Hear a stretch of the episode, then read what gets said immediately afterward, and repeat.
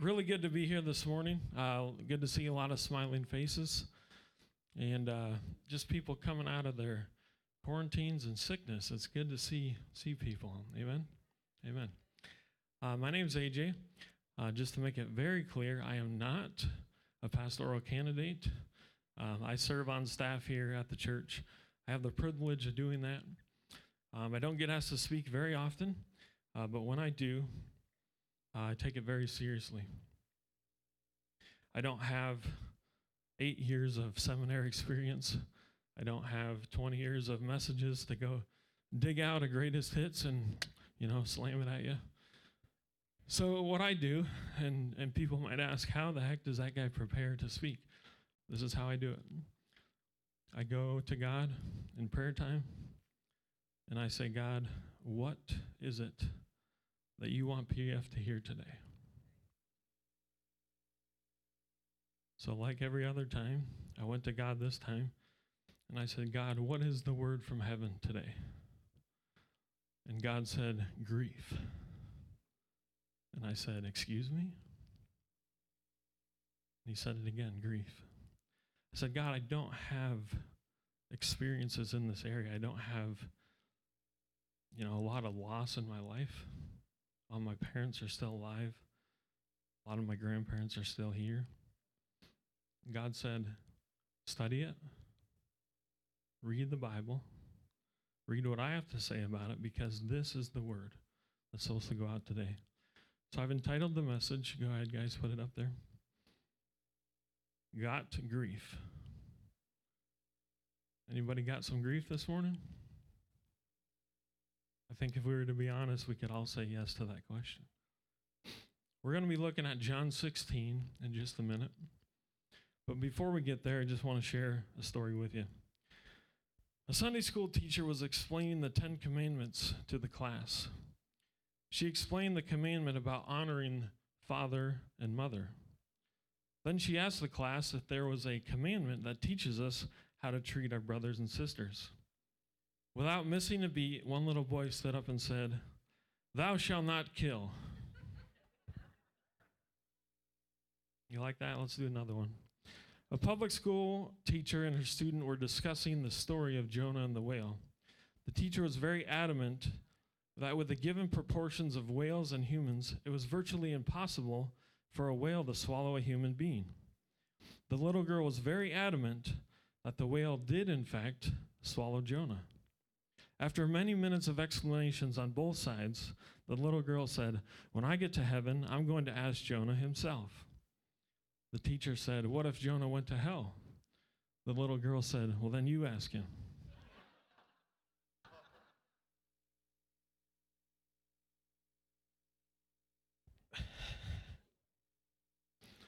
so, grief. Grief, by definition, um, I looked this up, deep sorrow, right? Very, very simply explained. Deep distress, an unfortunate outcome, or a cause for suffering. It can also generally be described as trouble or annoyance. Trouble or annoyance. Anybody here in the last two years, you know where I'm going with this. Have you experienced trouble or annoyance? Amen. We live in a community and in a world where this is all around us. There's some really deep issues. But I guess part of my question today is as Christians, do we really have the tools that we need? Did we have the tools before March 16th, 2020, to start dealing with this trouble, this annoyance that was thrown at us? And do we have the tools as Christians going forward to deal with this? We're going to talk about grief a little bit in the sense of, of death and loss and grieving, but we're also going to look at it as a big picture of trouble or annoyance in our life. Nothing in life can prepare us for the death of a loved one. If you've lost a loved one recently or in the past, you know the pain, you know the suffering, you know the loss. It always catches us off guard, right? There's no perfect timing of loss. It's like, man, couldn't we have planned that funeral a little bit better? Like next Tuesday, we're going to have a funeral here. No, I'm not prophesying that. I'm just saying it, it, it's never the ideal timing, right? It's an interruption to everything. It's an interruption for, for the people that are left behind. Uh, caterers know this. I don't see the context here, but Kurt and I have discussed this a lot, right? There's no way you can plan for, for this type of event. With every death, there is loss. The deeper the love, the deeper the loss. And with every loss, there will be grief. It's unavoidable. It's unavoidable. When sin entered the world, we are guaranteed to experience trouble, annoyances, and grief. So let's look at that passage in John. This is John chapter 16, verse 33. And here Jesus is talking. He said, These things I have spoken to you, that in me you may have peace. So far, so good, right? In Jesus, we have peace. In the world, you will have tribulation. What is tribulation? The definition of that here is a cause of great trouble or suffering, very similar to grief. This is Jesus talking, not me talking. In the world, you will have trouble, but be of good cheer. I have overcome the world. Amen. Sometimes when we're going through a grieving process, we're in this, this loss and this trouble. As humans, we say dumb things to each other. We say stupid things to each other. Oh, my kids are back there. Can't say stupid. So here's a couple examples of things not to say to somebody if they're going through grief or loss. I know how you feel. My dog just died. Don't say that to somebody. We have two dogs. We love them dearly. They're part of our family. They sleep on the bed. Now, look at me. Look at the size of me. Look at the size of my wife. She usually stands up here. You'd think those dogs would know what side of the bed to sleep on or they're going to get more room. No, they don't. They're always sleeping on my side of the bed. I'm like, dude, go over there. You have so much more room. Here's another thing people might say well, God needed another angel. No, that is so not biblically correct. We don't turn into angels when we die. God created angels. He has enough of them. He doesn't need any more. What he needs is us to commit to him so that when we die, we go into eternity and we worship with the angels. That's what God needs. Another dumb thing I've heard, I just heard this one recently. If one person gets saved, it's worth it. No, absolutely not. Jesus already did that. Jesus took the place of our sin. We don't need to die so that someone else can get saved. God sent his son to do that job. We are to be like Jesus, not replace him. I was always taught you have two ears and one mouth. So you're supposed to listen twice as much as you talk. Now, if you do the math on that, eventually nobody stops or starts talking again. But what if we did it like this? What if we had one ear on Jesus and one ear listening to humans? I think what we say, what comes out of our mouth, would be much more pleasant to each other. So look at lamenting just a little bit. Lamentations um, is a book in the Bible. It's five whole chapters that talk about lamenting, mourning, and weeping. It kind of follows this pattern that we're in today. The reason why that book was written because the city of Jerusalem had been destroyed. It's a whole nother teaching for another time. But I think if you were to go, be going through a season of grief and be reading that book, you would see that a lot more clear today. We're not going to look at any of that. We're going to look at some other scriptures. I heard this once recently. It said, if you don't mourn properly, you won't heal properly. Jesus wants to restore us, He wants to give us hope, even through our grieving process. But if we don't do it properly, we won't heal properly.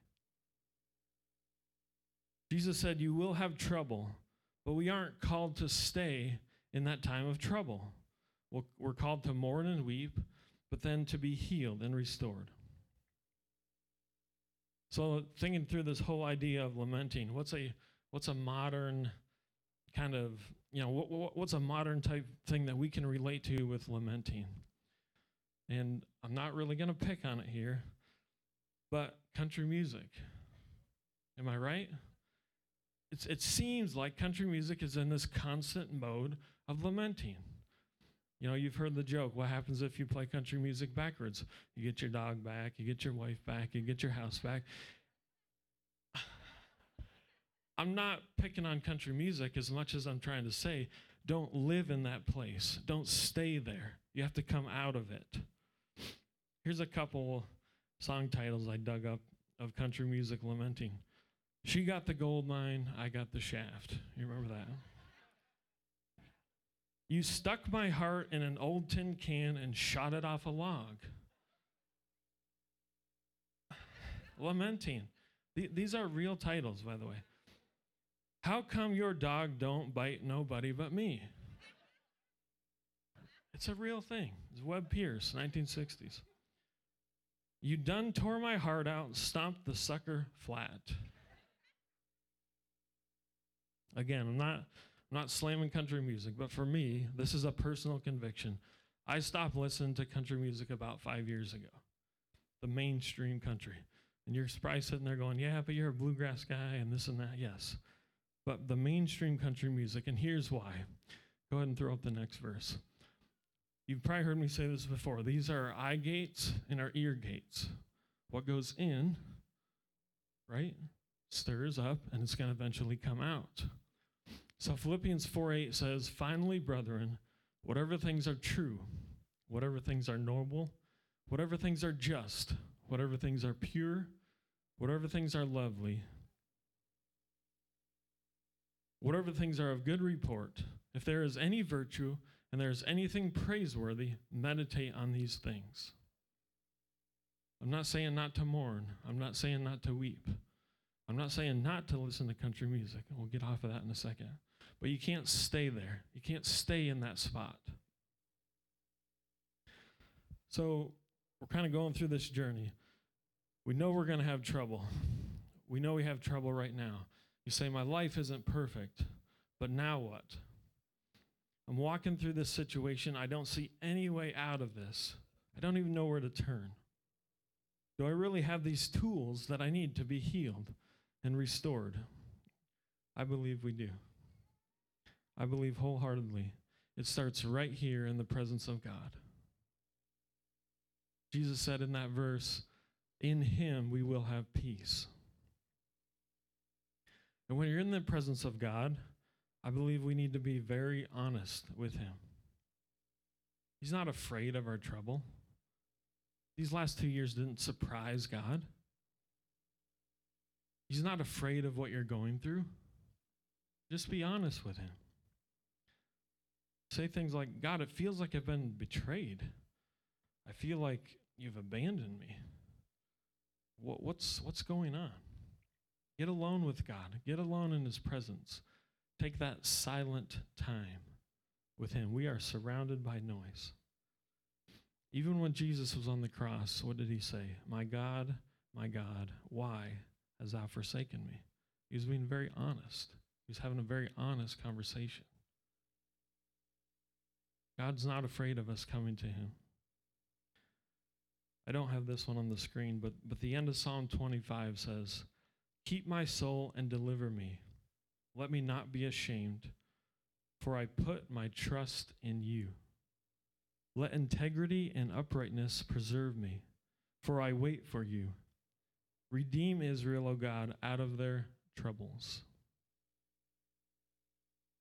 I'm going to date myself here a little bit, but does anybody remember Psalty, the singing songbook? Sarah does. Man, I thought more people would know this. All right, Psalty, the singing songbook was um, like a, for kids. It was for kids program. But one of the most famous songs that I remember them singing was "I cast all my cares upon you. I lay all of my burdens down at your feet. And if any time I don't know what to do, I will cast all my cares upon you." Anybody remember that song? So that actually comes from scripture. Go ahead and throw the next one up there. This is 1 Peter 5, uh, verses 6 and 7. Therefore, humble yourselves under the mighty hand of God, that he might exalt you in due time, casting all your care upon him, for he cares for you. God cares for us. He wants us to get into his presence and be honest with him. That's part of the process. Sometimes we forget how big God is. Sometimes the, the trouble in our life, it's right there in front of us that we just can't see past that trouble to see how big God is. We worship a mighty God. We serve a loving Father, a listener, a deliverer, a protector, a redeemer, a healer, a rose again on the third day, miracle working Jesus. Go ahead and put that next graphic up there. Sometimes this is a process. We live in this culture where everything's right now, right now, right now. You want an answer? You get out your phone, you get out your tablet, you can find answers right now. Everything's like immediate. This is different. Grief can be a process.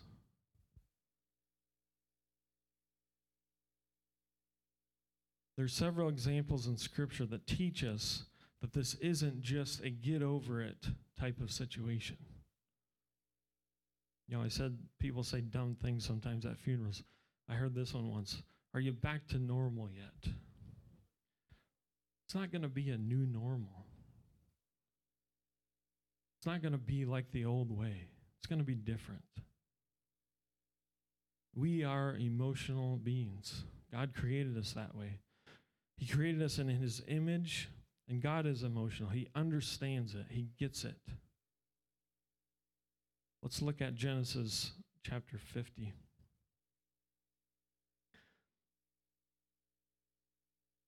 This is uh, picking up at the end of the story of Joseph. If you if you remember the story of Joseph, he had a just an awful time in his early in his life, and then he got promoted to hierarchy in Egypt. But this is at the end of the story where his father had died.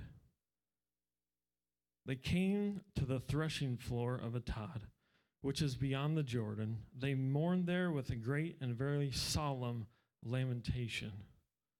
Those are very strong words. Very solemn lamentation. It wasn't just a quick bypass thing, right? And then the next part of the verse He observed seven days the mourning of his father. For Joseph, it was a little bit different. It, it wasn't like a fast process. And sometimes in our life, this can be a process. It's different for everyone. So don't be afraid if your process doesn't look like your neighbor's.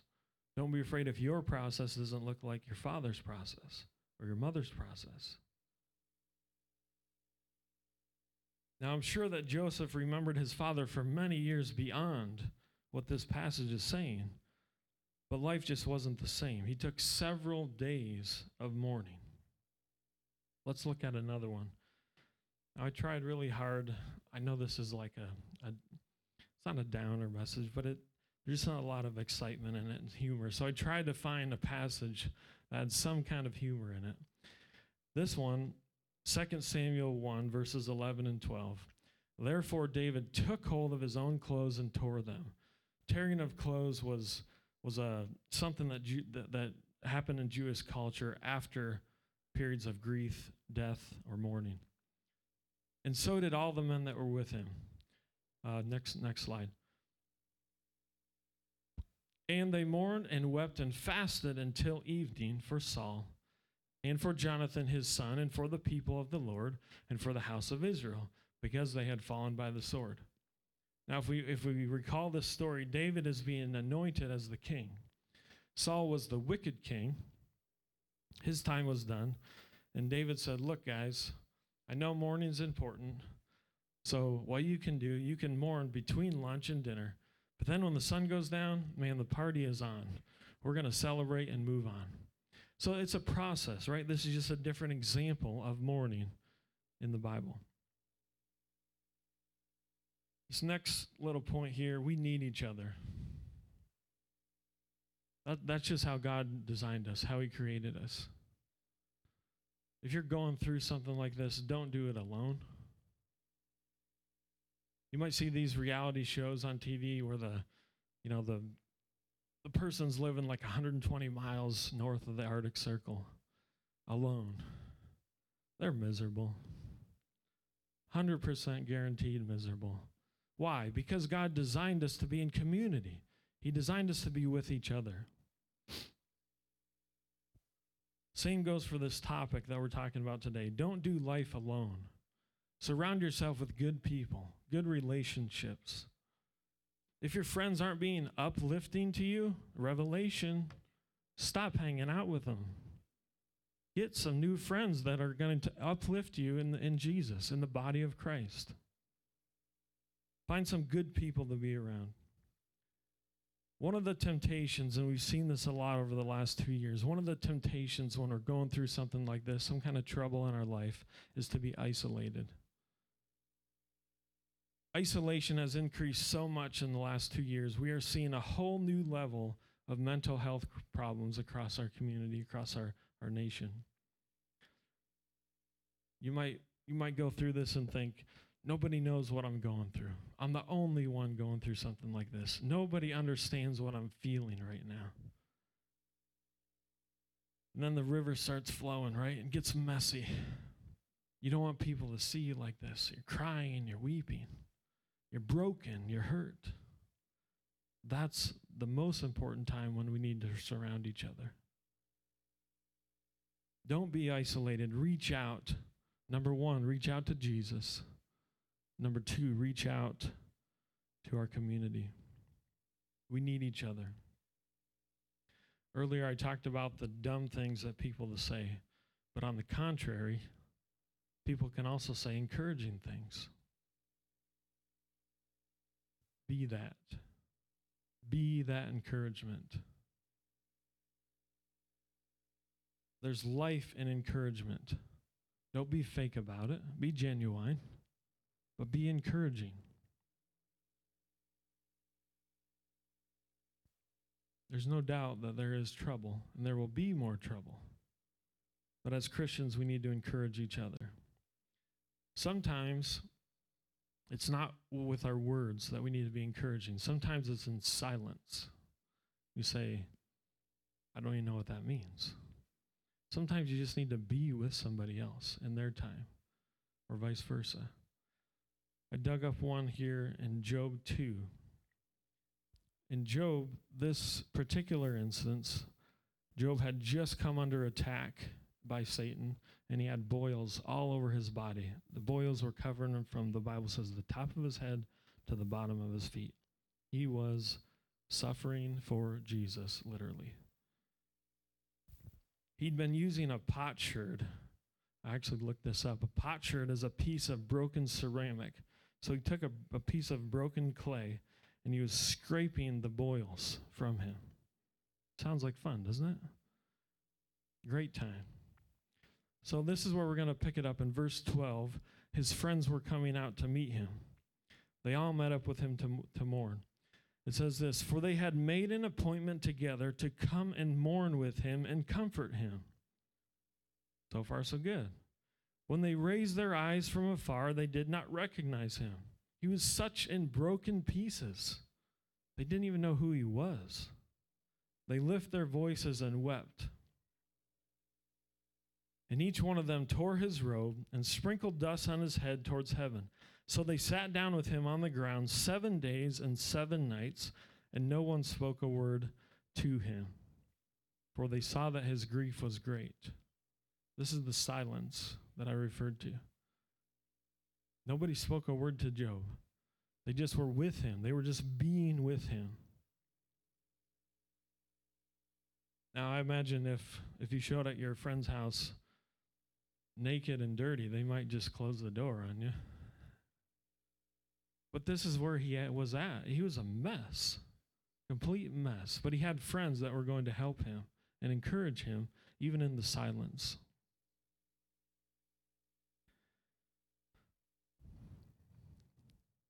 when you're going through the grieving process, no matter what it looks like, if it's death, if it's just minor troubles in your life, it's if it's some kind of major attack, don't give up. Don't give up. Don't get so wrapped up in the trouble around you that you forget the end game. What's the end game? You've probably heard me say this before, but our life here on earth is such a fraction of time compared to a whole eternity with Jesus. So, what's that mean? Mathemat- in mathematical terms, the longer that we live on into eternity, the smaller the portion of our life gets here on earth. The smaller that trouble gets, just pretty much goes away. It's almost minute. Our soul will live on forever and ever. Bottom line is don't dwell on earthly things. We were created as eternal beings.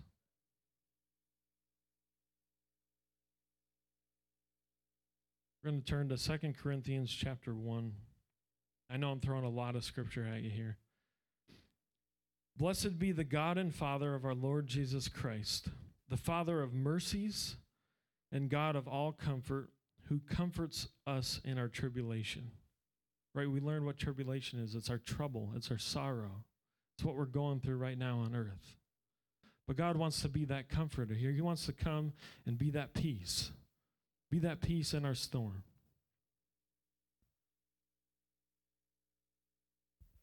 That we may be able to comfort those who are in any trouble.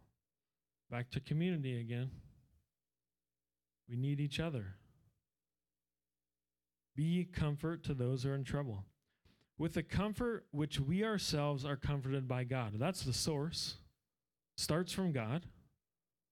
We receive it and then we share it with those around us. That's how it works. For as the sufferings of Christ abound in us, so our consolation also abounds through Christ. It's kind of like a circle.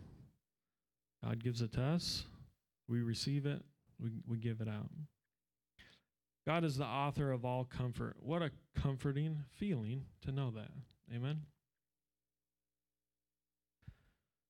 We're going to look at another scripture here. It's a very familiar scripture to us. This is out of John 10. The thief does not come. We could just stop right there. When the devil comes knocking on your door, he comes with a purpose. He's not coming in for dinner. He's not coming in to ask how your kids are doing. He's coming in to attack you. He's coming in to steal, to kill, and to destroy. The thief does not come except to steal, to kill, and destroy. Oh, but that's not the end of the verse, is it?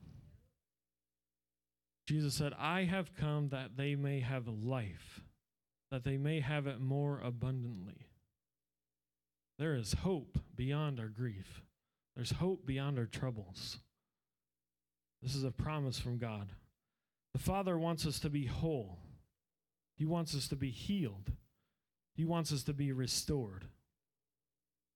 He wants us to have that eternal hope in Him through the work that His Son Jesus did on the cross for all of us.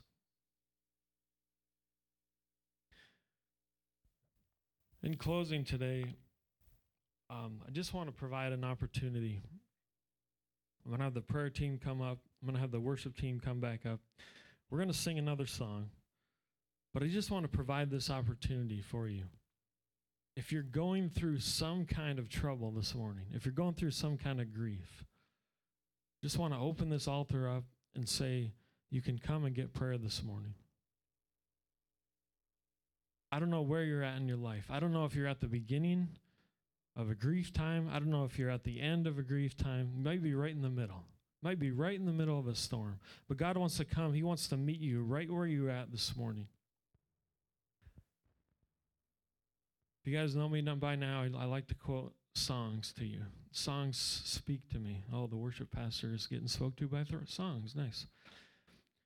There's two songs that came out last year, and they have a lot to do with what we're talking about this morning. The, the first one's called Look What You've Done. I'm not going to read it all, but just a couple of the lines. Suddenly, all the shame is gone. If you're in isolation, you're probably feeling shame. Suddenly, all the shame is gone. I thought I was too broken, but now I see. Right? We talked about that. We talked about being broken. We sang about it this morning. Sweetly broken. Sweetly broken and surrendered to Jesus. I thought I was too broken. Now I see you are breaking new ground inside of me. That's the process. That's what God wants to do through us. He's teaching us. I love this part. Standing in your presence, Lord, I can feel you digging all the roots up. I can feel you healing all my wounds up. All I can say is, Hallelujah. Look what you've done. Would you stand with me this morning?